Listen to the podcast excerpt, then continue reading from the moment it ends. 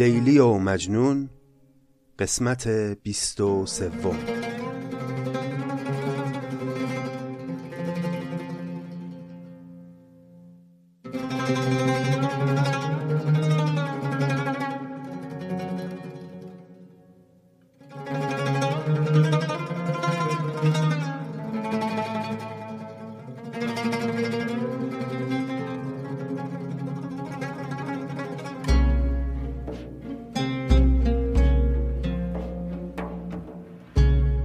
سلام دوستان گرامی یاران عزیز پادکست نظامی گنجوی.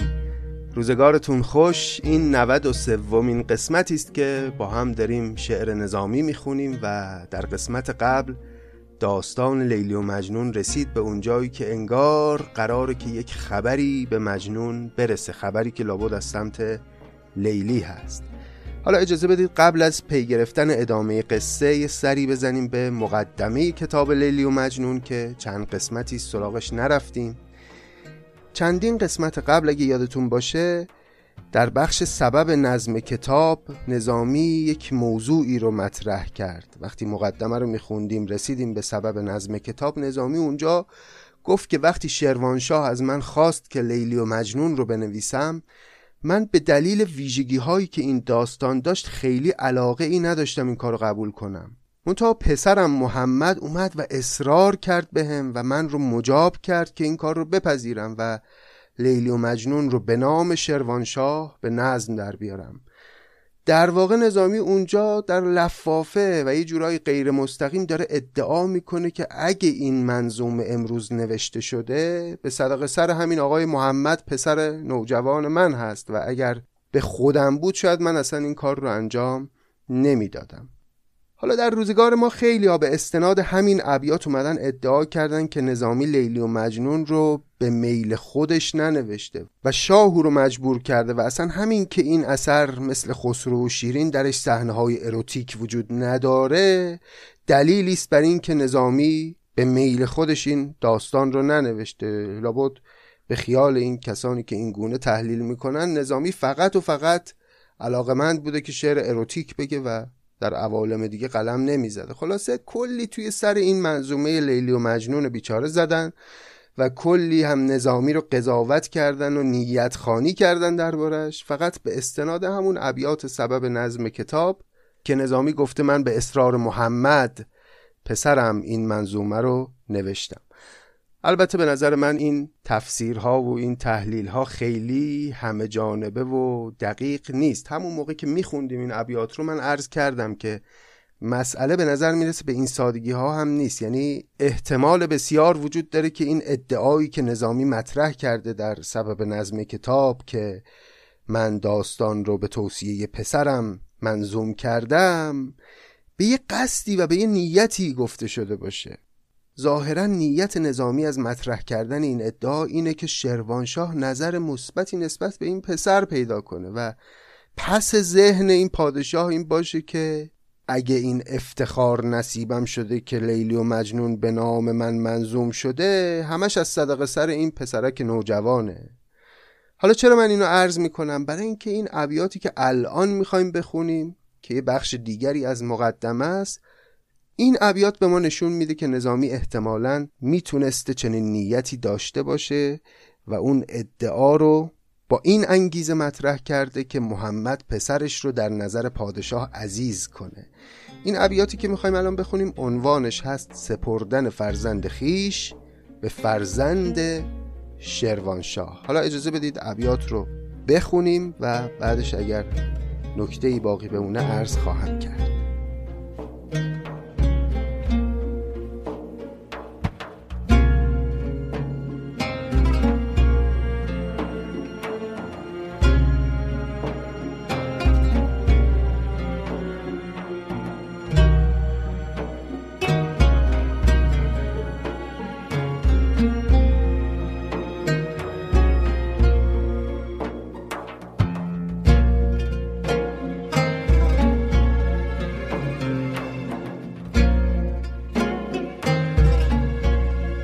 گوهر سرخ صبح گاهی بنمود سپیدی از سیاهی.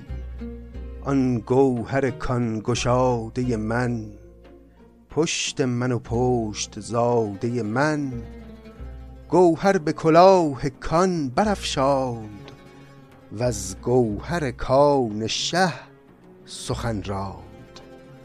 کین بی کس را به عقد و پیوند در کش به پناه آن خداوند. پس نظامی میگی یه روز صبح پسرم محمد یه درخواستی از من کرد. گفت حالا که تو داری لیلی و مجنون رو منظوم می‌کنی به نام شروانشاه بیا و یه درخواستی از این پادشاه بکن. همراه این منظومه که می‌خوای بفرستی به دربار پادشاه من رو هم بفرست و از او بخواه که من به سلک اطرافیان پادشاه در بیام. حالا چطوری؟ در ادامه میگه. بسپار مرا به عهدش امروز. کو نو قلم است و من نو آموز. تا چون کرمش کمال گیرد اندرز تو را به فال گیرد. کان تخت نشین که اوج سایه است خرد است ولی بزرگ رای است. ظاهرا یک فرزندی داره آقای شروانشاه که همسن و سال این. محمد هست. گفتیم محمد در زمان سروده شدن لیلی و مجنون چهارده سالش یک نوجوانی است و این نوجوان که یه خورده زرنگ هم تشریف داره داره از پدر می‌خواد که منو بفرست برم با ولیعهد شروانشاه همدرس و همراه و هم نشین بشم و اونجا بزرگ بشم. حالا چرا؟ سیاره آسمان ملک است. جسم ملک است و جان ملک است. آن یوسف هفت بزم و نه مهد هم والی عهد و هم ولی عهد. نو مجلس و نو نشاط و نو مهر در صدف ملک منوچهر. فخر دو جهان به سربلندی مغز ملکان به هوشمندی. میراث ستان ماه و خورشید منسوب گشای بیم و امید. نور بسر بزرگواران محراب نماز تاجداران. پیرایه تخت و مفخر تاج که اقبال به روی اوست محتاج. ای از شرف تو شاه زاده چشم ملک اخستان گشاده. ممزوج دو مملکت به شاهی چون سیب دو رنگ صبحگاهی. یک تخم به خسروی نشانده از تخمه کیقباد مانده. در مرکز خط هفت پرگار یک نقطه نو نشسته بر کار. ایزد به خودت پناه دارد و از چشم بدت نگاه دارد. می‌بینید که چند بیتی همین وسط نظامی بنا کرد به مدهیه گفتن برای همون. ولیعهد یعنی پرانتزی باز کرد میون نقل سخنان پسرش و ولیعهد رو مدح کرد. دارم به خدا امیدواری که از غایت ذهن و هوشیاری آنجات رساند از عنایت. کاماده شوی به هر کفایت. هم نامه خسروان بخوانی هم گفته بخردان بدانی. این گنج نهفته را در این درج بینی چون مه دو هفته در برج. دانی که چنین عروس مهدی ناید ز قران هیچ عهدی. مقصودش از عروس مهد و گنج نهفته اینجا همین منظومه لیلی و مجنونه. این گنج نهفته را در این درج بینی چون مه دو هفته در برج. دانی که چنین عروس مهدی ناید ز قران هیچ عهدی. گر در پدرش نظر نیاری تیمار برادرش بداری. میگه این منظومه ای که برات فرستادم این لیلی و مجنون می‌دونی که چه ارزشی داره؟ می‌دونی که چقدر یگانه است در میان منظومه های فارسی؟ و اگر لطفی نمی‌خوای به پدر این منظومه بکنی لطفی به برادر این منظومه کن. قبلا هم دیدیم که نظامی شعر خودش رو مثل فرزند خودش می‌دونه و اینجا هم داره میگه که من پدر این شعر هستم پدر این لیلی و مجنون هستم که اینقدر زیباست و محمد برادر اوست. در واقع داره به شاه و شاهزاده میگه که من در قبال این چیزی که نوشتم از شما مزدی نمی‌خوام. به جاش هوای پسرمو داشته باشید. حالا چی می‌خواد دقیقا درباره پسر در ادامه میگه. دانی که چنین عروس مهدی ناید ز قران هیچ عهدی. گر در پدرش نظر نیاری تیمار برادرش بداری. از راه نوازش تمامش رسمی ابدی کنی به نامش. تا حاجتمند کس نباشد سر پیش و نظر ز پس. نباشد. پس درخواست نظامی از دربار شروانشاه اینه که در ازای لیلی و مجنون من خودم هیچی نمی‌خوام. به جاش هوای پسر منو داشته باشید و برای او یک مقرری مادام العمر تعیین بکنید. حالا به چه دلیل؟ لابد به این دلیل که فرزند آقای نظامی است. آقازاده است که مثل همه آقازاده ها و جنهای خوب محمد نظامی از پدرش درخواست کرد که بیا و منو بفرست به دربار شروانشاه تا اونها برای من یک مقرری مادام العمر تعیین بکنن تا حاجتمند کس نباشد سر پیش و نظر ز پس نباشد تا تا آخر عمرش راحت بتونه زندگی کنه این آقای محمد. نظامی هم که خیلی می‌دونید این پسر رو چقدر دوست داره. این پسر یادگار همسر محبوبش آفاقه و نه نمی‌تونه بگه این پسر.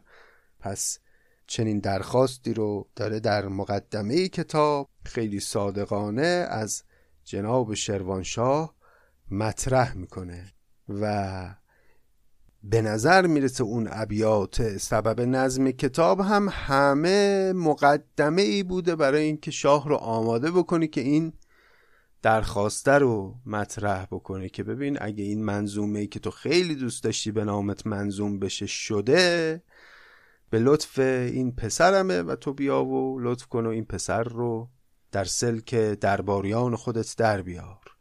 این گفتم و قصه گشت کوتاه اقبال تو باد و دولت شاه. آن چشم گشاده باد از این نور وین سرو مباد از آن چمن دور. اینا رو همچنان داره خطاب به ولیعهد میگه نظامی.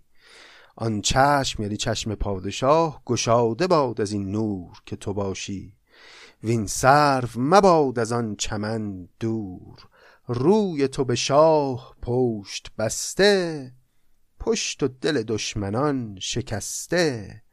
زنده به تو شاه جاودانی چون خزر به آب زندگانی اجرام سپهر اوج منظر افروخته باد از این دو پیکر. به این ترتیب نظامی درخواست کرد از دربار شروانشاه و مشخصا شخص ولیعهد که فرزند من رو به همنشینی و دوستی خودت بپذیر و درخواست کرد که یک مقرری هم مادام العمر برای او در دربار تعیین بشه و این پسر فرستاده بشه به نزد فرزند پادشاه. خب اینم از تلخی های جالب روزگاره که نظامی که خودش در طول عمر این همه پرهیز کرده از نشست و برخواست کردن با این پادشاهان و اهل این که بخواد بره در دربار پادشاهان و مدهیه بگه و اینها به هیچ وجه نبوده و در دوران شاعری او به هیچ عنوان نظامی رو به عنوان یک شاعر مداح ستایشگر اهالی قدرت نمیشناختن. او رو به عنوان یک حکیم میشناختن و همین هم هست که پادشاهان و بزرگان مایه افتخارشون بوده که در دیوان نظامی یک نامی از اونها برده بشه. حالا پسر این نظامی اومد و یک چنین درخواستی اونم در عنفوان نوجوانی از پدر مطرح کرد و این پدر مهربان هم که نه نمی‌تونه به این پسر بگه درخواست او رو به اهالی قدرت منتقل کرد. حالا البته در ادامه مقدمه که البته در چند قسمت بعد بهش خواهیم رسید خواهیم دید که نظامی یک نصایحی رو خطاب به این پسر مطرح می‌کنه و او رو پند میده که از اون نصایح پیداست که خیلی نظامی خوشش نیامده از این درخواستی که این پسر ازش کرده. اجازه بدید همینجا مقدمه رو متوقف کنیم و دیگه بیش از این منتظر ادامه قصه نمونیم و بریم به سراغ لیلی و مجنون.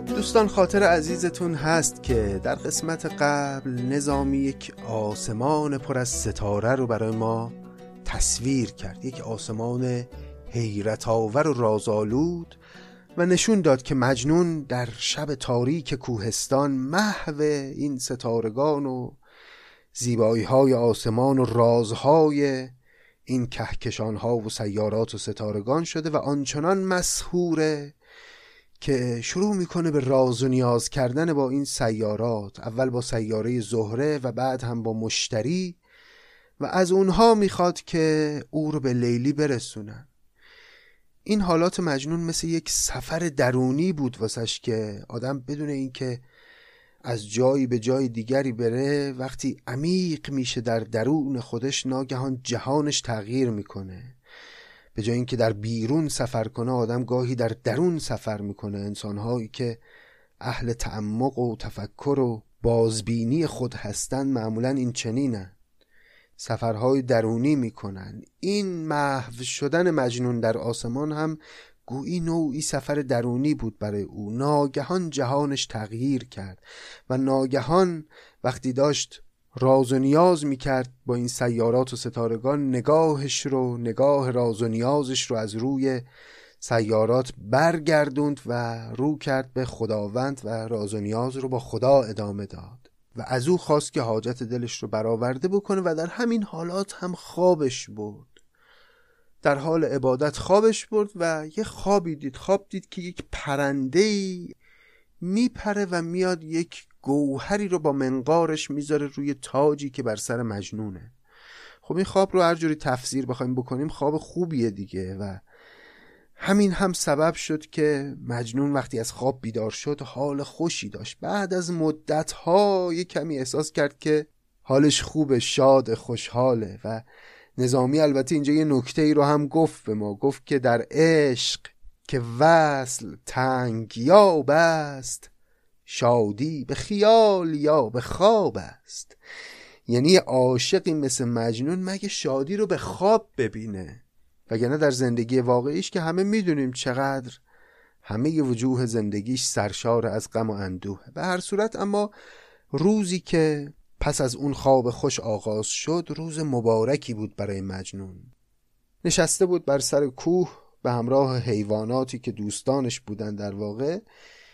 که دید که یه سواری داره به سمتش میاد از دور. دقت کرد به صورت این سوار دید که مرد خوشسیمایی است و احساس کرد که شاید خبر خوبی با خودش آورده باشه. رفت به سمتش و گفت که نجم یمانی این چه سیر است؟ من کی و تو کی؟ بگو که خیر است. کی هستی تو؟ با من چی کار داری؟ گفت راستش من میترسم از تو. با اینکه خوش سیما هستی با اینکه احساس خوبی نسبت بهت دارم ولی ازت میترسم چون تجربه بد دارم.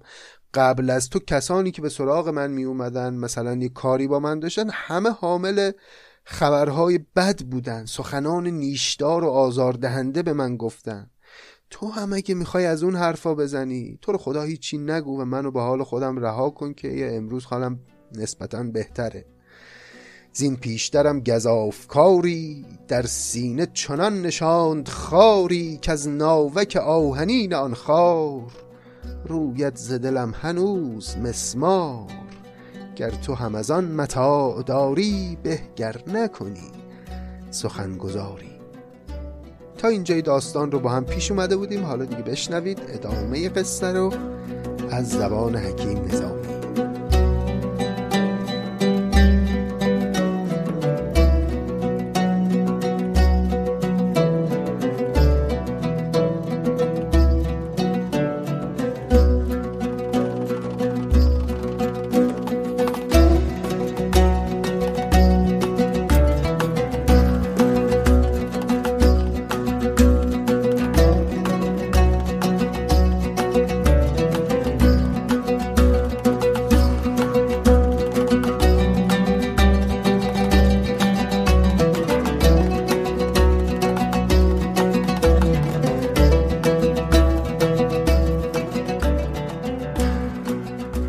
سفری ز لطف رایش چون سایه فتاد زیر پایش گفته شرف بلند نامان بر پای ددان کشید دامان.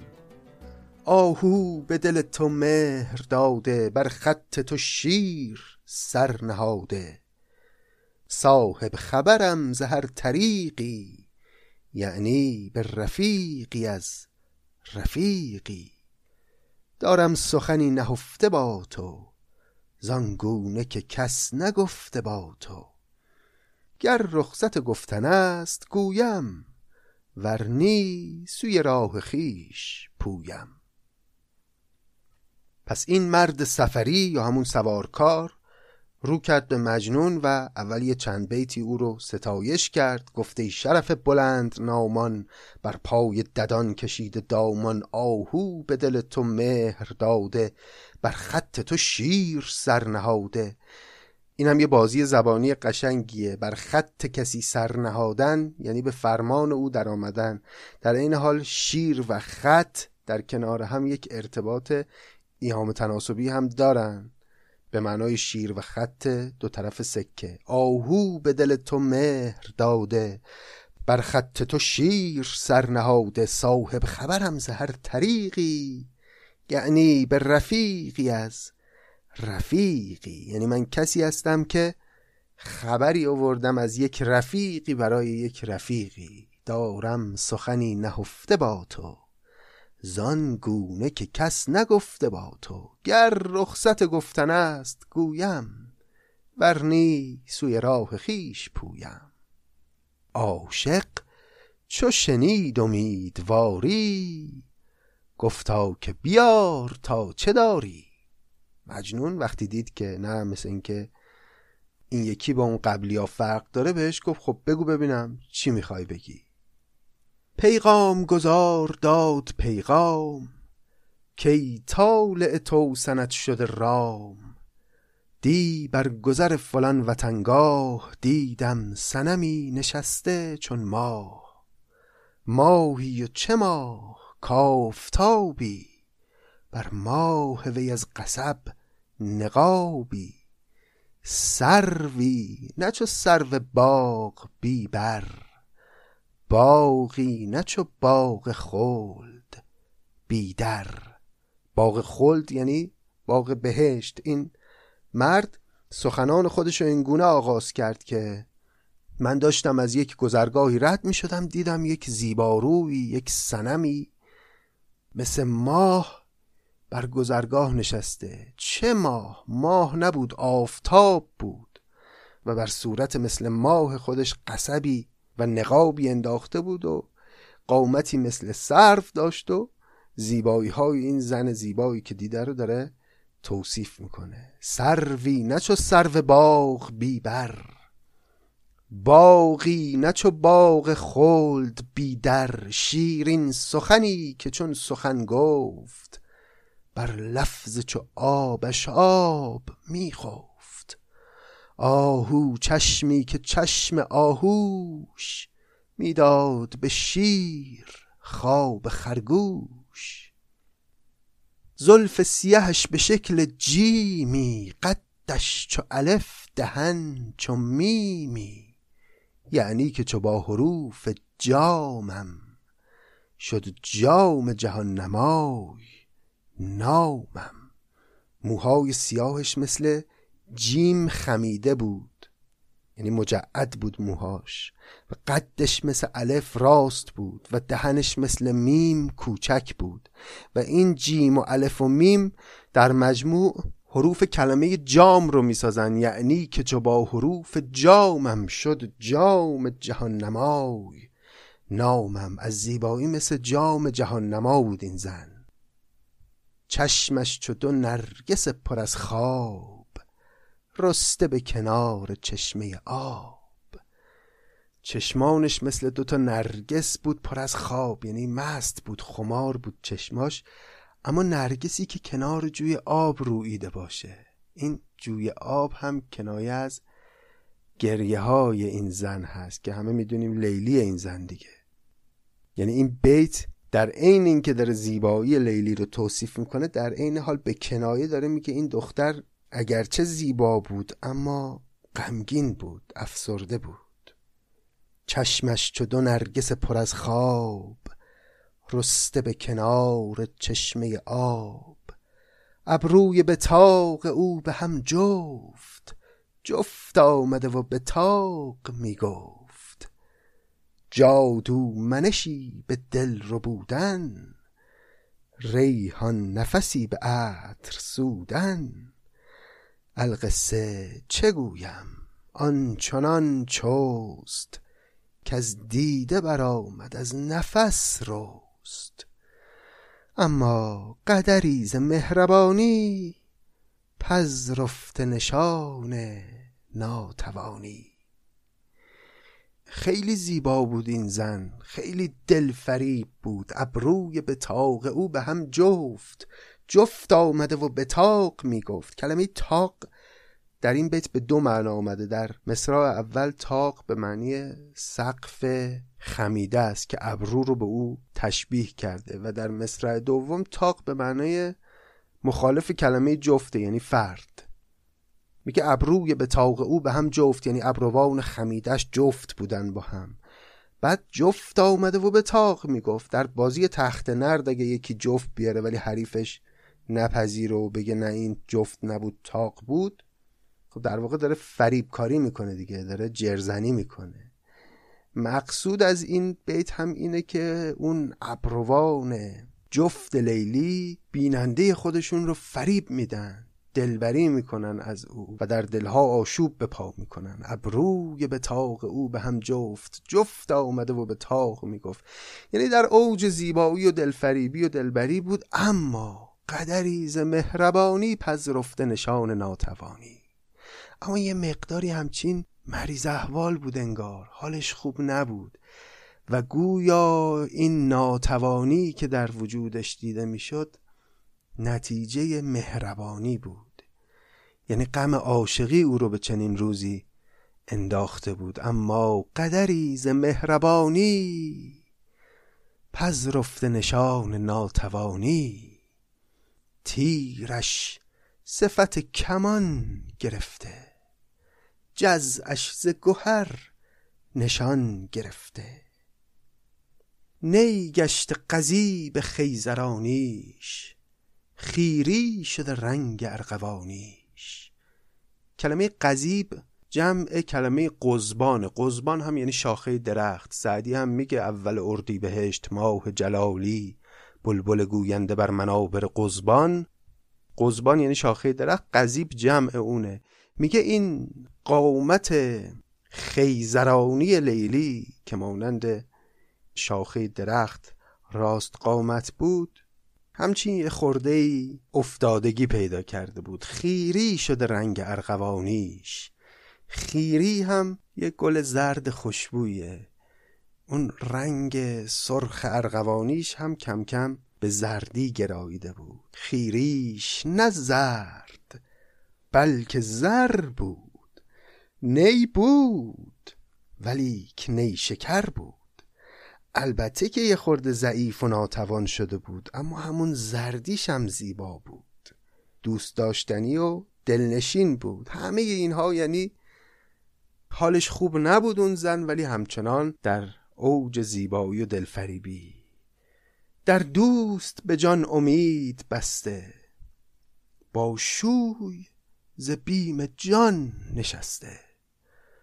بر گل ز مژه گلاب میریخت. محتاب بر آفتاب میریخت. از ترس جانش و از سر اجبار با شوهر زندگی می‌کرد اما همه امید دلش به دوست بود به کس دیگری بود که دل در مهر او بسته. بر گل زموژه گلاب میریخت. گل استاره از صورت لیلی. محتاب بر آفتاب میریخت. باز محتاب استاره از اشک و آفتاب استعاره از رخساره روشن لیلی. از بس که نمود نوه سازی بخشود دلم بران نیازی. گفتم چه کسی و گریت از چیست؟ نالیدن زارت از پی کیست؟ دلم سوخ براش. رفتم پیشش گفتم که کی هستی؟ چرا داری گریه می‌کنی؟ بکشاد شکر به زهر خنده. کی بر جگرم نمک فگنده. لیلی بودم. ولی کنکنون مجنون ترم از هزار مجنون. گفتم کی هستی؟ برای چی اینجا نشستی؟ داری گریه می‌کنی؟ دهان شکرینش رو باز کرد گفت من لیلی بودم ولی امروز مجنونم. با همین یه بیت همه ی حرف لیلی رو در لفظ کم و معنی بسیار گفت. نظامی لیلی بودم ولی کنکنون مجنون ترم از هزار مجنون. زان شیفته سیه ستاره من شیفته تر هزار باره. او گرچه نشانگاه درد است آخر نه چون من زن است مرد است. در شیوه عشق هست چالاک که از هیچ کسی نیایدش باک چون من به شکنجه در نکاهد. آنجا قدمش رود که خواهد. گفت آره من لیلیم همون لیلی که عاشق مجنونه و مجنون به عشق او سر به بیابانها گذاشته. اما اگه راستشو بخوای حال من از او بدتره. چرا؟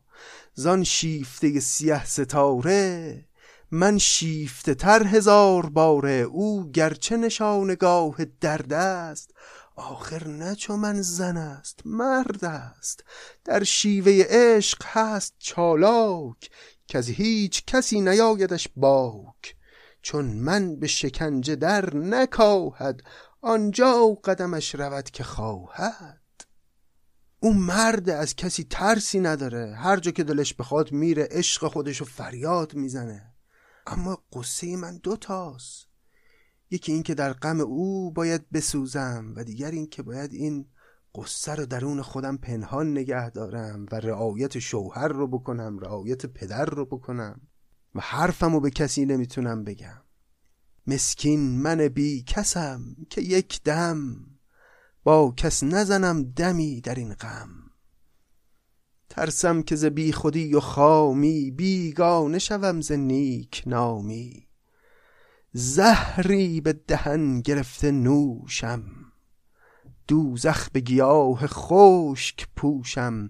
از یک طرفم غم غریبان و از سوی دیگر غم رقیبان.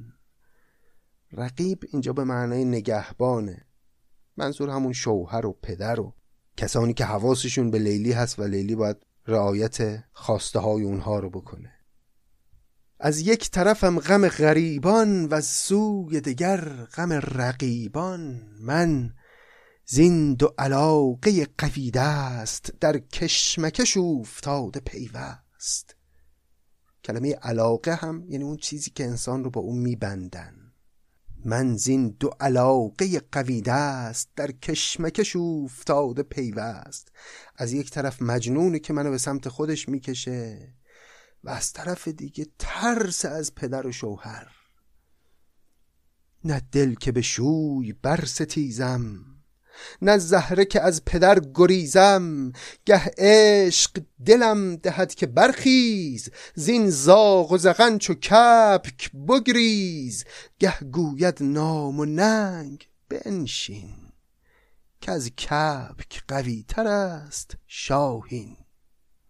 نه دل اینو دارم که با شوهرم برستیزم من زهره و جرأت اینو دارم که بخوام از یوغ پدرم بیرون برم. نه دل که به شوی برستیزم نه زهره که از پدر گریزم. گه عشق دلم دهد دلم دهد یعنی جرأتم دهد. گه عشق دلم دهد که برخیز زین زاغ و زغن چو کپک بگریز. گه گوید نام و بنشین. که از کپک قوی تر است شاهین. نام و ننگ و قصه آبرو و حرف مردم و این چیزا به هم میگه که بشین سر جات. شاهین از کپک قویتر کجا می‌خوای بری؟ هر جا بری نمی‌تونی از این حساری که دیگران برات تعیین کردن بیرون بزنی. زن گرچه بود مبارز افگن آخر چو زن است هم بود زن. زن گیر که خود به خون دلیر است. زن باشد زن اگرچه شیر است. زین غم چون نمی‌توان بریدن تن در دادم به غم کشیدن. لیکن جگرم به زیر خون است کان یار که بی من است چون است. بی من ورق که می شمارد؟ ایام چگونه می گذارد؟ صاحب سفر کدام راه است؟ سفرش به کدام خانقاه است؟ هم صحبتی که می گزیند؟ یارش که و با که می نشیند؟ گر هستی از آن مسافر آگاه ما را خبری بده در این راه. خیلی وقتا دلم خواسته که بزنم به سیم آخر و بیام و به مجنون بپیوندم و پایان بدم بر این دوری که یک عمر هر دوی ما رو داره عذاب میده. اما حقیقتش من زنم و زن در این ساختار قبیله ای کاری از دستش بر نمیاد. زن گرچه بود مبارز افکن آخر چو زن است هم بود زن. زین غم چون نمی‌توان بریدن تن در دادم به غم کشیدن. چون کاری از دستم بر نمیاد دیگه تن دادم که این قصه رو تحمل کنم. اما مگه می‌تونم از فکر محبوب خودم خلاص شم؟ لیکن جگرم به زیر خون است. کانیار که بی من است چون است. نگران مجنونم. او داره بدون من چیکار می‌کنه؟ بی من ورق که می شمارد؟ ایام چگونه می‌گذارد صاحب سفر کدام راه است؟ سفرش به کدام خانقاه است؟ هم صحبتی که میگزیند یارش که و با که می نشیند؟ نگران مجنونم. تو ای مردی که حالا اومدی داری حال منو ازم می‌پرسی. اگه خبری از مجنون داری لطف کن به من بگو. الان چی کار می‌کنه؟ حالش چطوره؟ در چه احوالاتیه گر هستی از آن مسافر آگاه ما را خبری بده در این راه. همه این حرفا رو داره اون مرد سوار برای مجنون تعریف می‌کنه. میگه من یه جایی لیلی رو دیدم. دیدم که داره گریه می‌کنه و حالش خوش نیست. از او پرسیدم که کی هستی؟ چرا گریه می‌کنی؟ و او این حرفا رو به من گفت و گفت من از غم مجنون به همچین حالی افتادم اما کاری از دستم بر نمیاد. منتها خیلی نگران او هستم. اگر خبری از مجنون داری ای مرد به من بگو.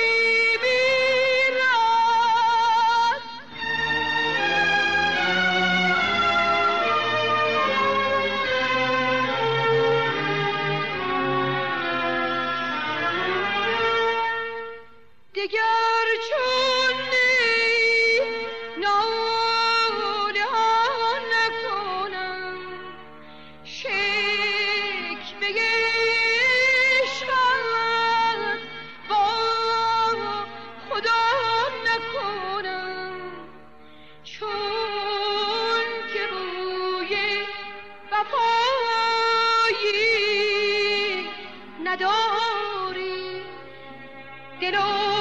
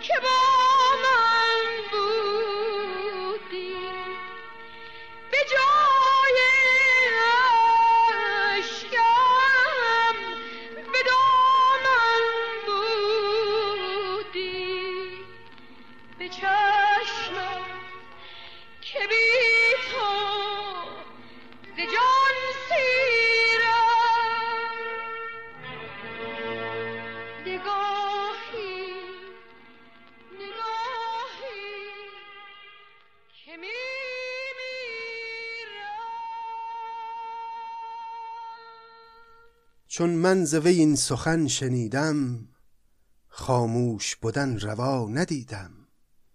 آن نقش که بودم از تو معلوم بر دل زدمش چو مهر بر موم.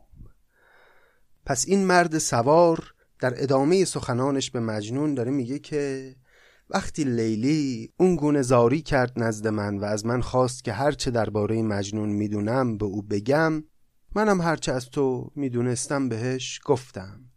چون من زوه این سخن شنیدم خاموش بودن روا ندیدم. آن نقش که بودم از تو معلوم بر دل زدمش چون مهر بر موم. کان شیفته ز خود رمیده هست از همه دوستان بریده. باد است ز عشق تو به دستش.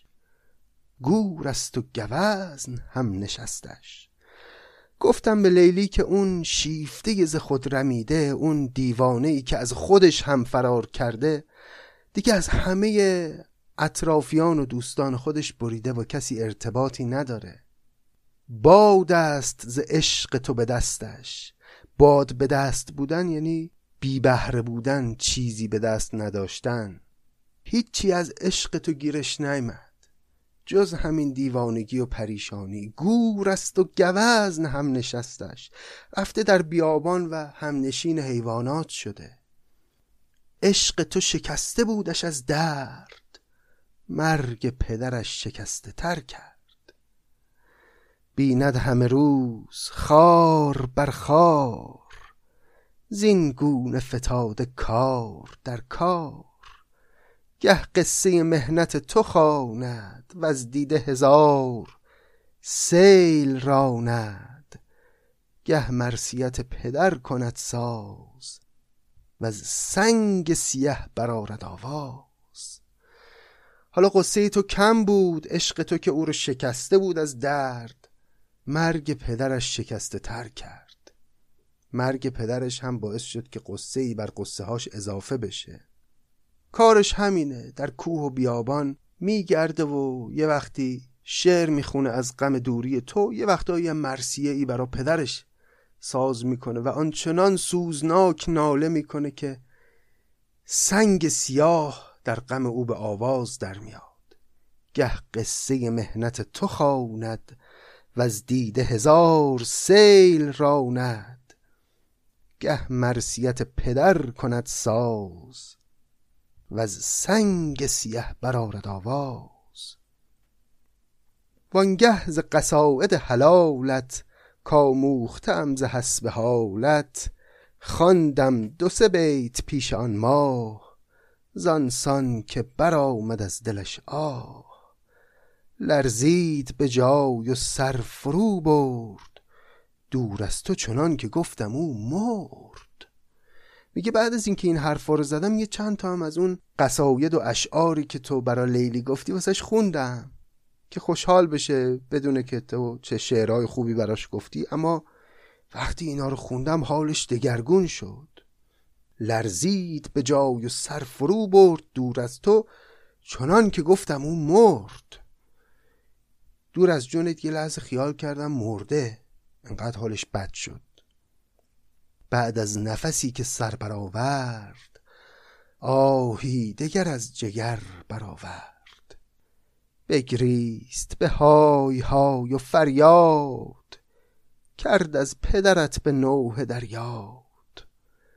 و از بی کسی تو در چنین درد می گفت و بر آن دریغ می خرد یکم که حالش جا اومد شروع کرد گریه کردن و هی قصه تو رو می‌خورد. برا پدرت نوحه کرد و گریه کرد و هی می‌گفت مجنون چقدر بیکس شده. همش به فکر تو بود نگران تو بود. چون کرد بسی خروش و زاری بنمود به عهدم استواری کی پاک دل حلال زاده بردار که هستم افتاده روزی که از این قرارگاهت تدبیر بود به عزم راحت بر خرگه من گذر کن از راه و از دور به من نمود خرگاه. تا نامه ای از حساب کارم ترتیب کنم به تو سپارم یاریت رساد تا نهانی این نامه به یار من رسانی. این گفت و از آن هزیره برخاست. من نیز شدم به راه خود. راست. پس بعد از همه این حرفا و زاری کردنها و نوحه کردنها لیلی درخواستی از من کرد. گفت ای مردی که پاک دل هستی حلال زاده هستی جوان مرد هستی بیا و یه لطفی کن. اگه یه روزی از نزدیکی های خونه من رد شدی بیا و یه سری به من بزن. من کارت دارم. یه نامه ای می‌خوام به تو بدم. ببری برای یارم برای مجنون. روزی که از این قرارگاهت تدبیر بود به عزم راحت بر خرگه من گذر کن از راه. و از دور به من نمود خرگاه. یعنی از همون دور خرگاه خودش رو به من نشون داد. گفت اونجا خرگاه منه. اگه یه وقتی خواستی سفری کنی جایی بری بیا و راهتو کج کن از سمت خرگاه من بیا تا نامه ای از حساب کارم ترتیب کنم به تو سپارم. یاریت رساد تا نهانی این نامه به یار من رسانی. این گفت و از آن هزیره برخاست. من نیز شدم به راه خود راست. کلمه حزیره هم یعنی محوته یعنی از اون منطقه از اون جایی که بود بلند شد و رفت لیلی. دیروز بدان نشان که فرمود رفتم به در وساق او زود. دیروز اتفاقا چون می‌خواستم بیام این طرفا نزدیکای تو رفتم پیش لیلی و نامه را ازش گرفتم. دیروز بدان نشان که فرمود رفتم به در وساق او زود. دیدمش کبود کرده جامه. پوشیده به من سپرد نامه. یعنی پنهانی نامه رو به من سپرد و بر نامه نهاد مهر انده. یعنی کرم الکتاب ختمه. کرم الکتاب ختمه یعنی ارزش و بزرگی یک نامه ای یک کتابتی به مهری است که بر او خورده بر اون خاتمی است که بر او خورده و خاتم و مهر نامه لیلی هم اندوه او بود که در این نامه موج می‌زد. و نامه چنان که بود بکشاد بوسید و سبک به دست او داد. همونطوری نامه رو که از لیلی گرفته بود از انبان خودش بیرون آورد و به دست مجنون داد. این مرد سوار. مجنون چو سخای نام را دید. جز نام هر آنچه بود بدرید. فکر کنید بعد این همه وقت یه خبری از لیلی اومده برا مجنون. خبر تنها هم نه نامه اومده. کم نیست بعد از این همه دوری که هیچ ارتباطی بین لیلی و مجنون نبوده. و هرچه سخن گفته مجنون با لیلی همه در خیال بوده. حالا لیلی یک نامه حقیقی فرستاده برای مجنون. مجنون چو سخای نامه را دید جز نامه هر آنچه بود بدرید. آنچنان هیجان زده شد که هر چه دم دستش بود رو درید. جز نامه البته. بر پای نهاد سر چو پرگار. برگشت به گرد خیش صد بار شروع کرد چرخیدن و رقصیدن گرد خودش. افتاد چنان که اوفتد مست او رفته ز دست و نامه در دست. آمد چو به هوش خویشتن باز داد از دل خود شکیب را ساز. همین که یه خورده به هوش اومد و حالش بهتر شد سعی کرد که صبور باشه و شروع کنه به خوندن نامه ای که از لیلی براش اومده نامه ای که بسیار می‌تونه بعد از این همه دوری برای او عزیز باشه و اتفاق بزرگی باشه. صرف اومدن نامه حالا محتوای نامه چه باشد اینو دیگه اجازه بدید بگذاریم برای جلسه آینده چون نامه نامه مفصلی است و خوندنش طول خواهد کشید. خیلی ممنونم که این قسمت رو هم همراه ما بودید. باید ببینیم که این نامه چه مفادی داره و چه محتوایی داره و رسیدن این نامه به مجنون چه نقشی بازی خواهد کرد در اون سلوک درونی که مجنون داره و داریم می‌بینیم از ابتدای داستان تا امروز. مراحل مختلفی رو در این دیوانگی و این عاشقی طی کرده این پسر و امروز به اینجا رسیده که شده سلطان حیوانات و باید ببینیم این نامه آیا او رو وارد مرحله تازه ای از عاشقی خودش خواهد کرد یا داستان به هر حال به کدام سو خواهد رفت. سپاسگزارم که این قسمت رو هم همراه من بودید. و ممنونم از این که پادکست نظامی گنجوی رو تنها نمی‌گذارید و با حمایت ها و دوستی ها و مهربانی هاتون با پیام های محبت آمیزتون ما رو دلگرم می‌کنید. سپاسگزارم از دوستانی که ما رو به علاقمندان به ادبیات معرفی می‌کنن. همین معرفی کردن های شما یک حمایت و یک دلگرمی دوست داشتنی و خواستنی است برای ما. از همه لطفاتون ممنونم. پادکست نظامی گنجوی یک تلاش فرهنگی مستقله که خب از جایی هم حمایت نمیشه و البته ما افتخارمون اینه که مستقل هستیم و محتوایی که به شما مخاطبان عزیز ارائه می‌کنیم محتوایی است که کسی برای ما تعیین نمی‌کنه که این را بگو و آن را نگو. به محض اینکه حمایت بشی از ارگانی یا سازمانی مجبوری که محتوای خودت رو هم باب میل اون ارگان تغییر بدی و افتخار ما اینه که همواره مستقل بودیم و تلاش می‌کنیم که مستقل باقی بمونیم. اگر تمایل دارید که پشتیبان مالی این کار مستقل فرهنگی باشید می‌تونید به سایت هامی باش مراجعه کنید که لینکش در توضیحات همین قسمت هست. در سایت هامی باش می‌تونید با هر میزانی که دوست دارید از ما حمایت کنید. مطمئن باشید که حمایت های مالی شما نقش خیلی مهمی داره در ادامه پیدا کردن این تولیدات و فرهنگی مستقل و البته همچنین خیلی هم برای خود من باعث افتخاره و بسیار روحی بخشه دمتون گرم. مراقب خودتون باشید. همچنان به امید روزهای بهتر. و به امید آزادی و عدالت تا ادامه قصه خدا نگهدار.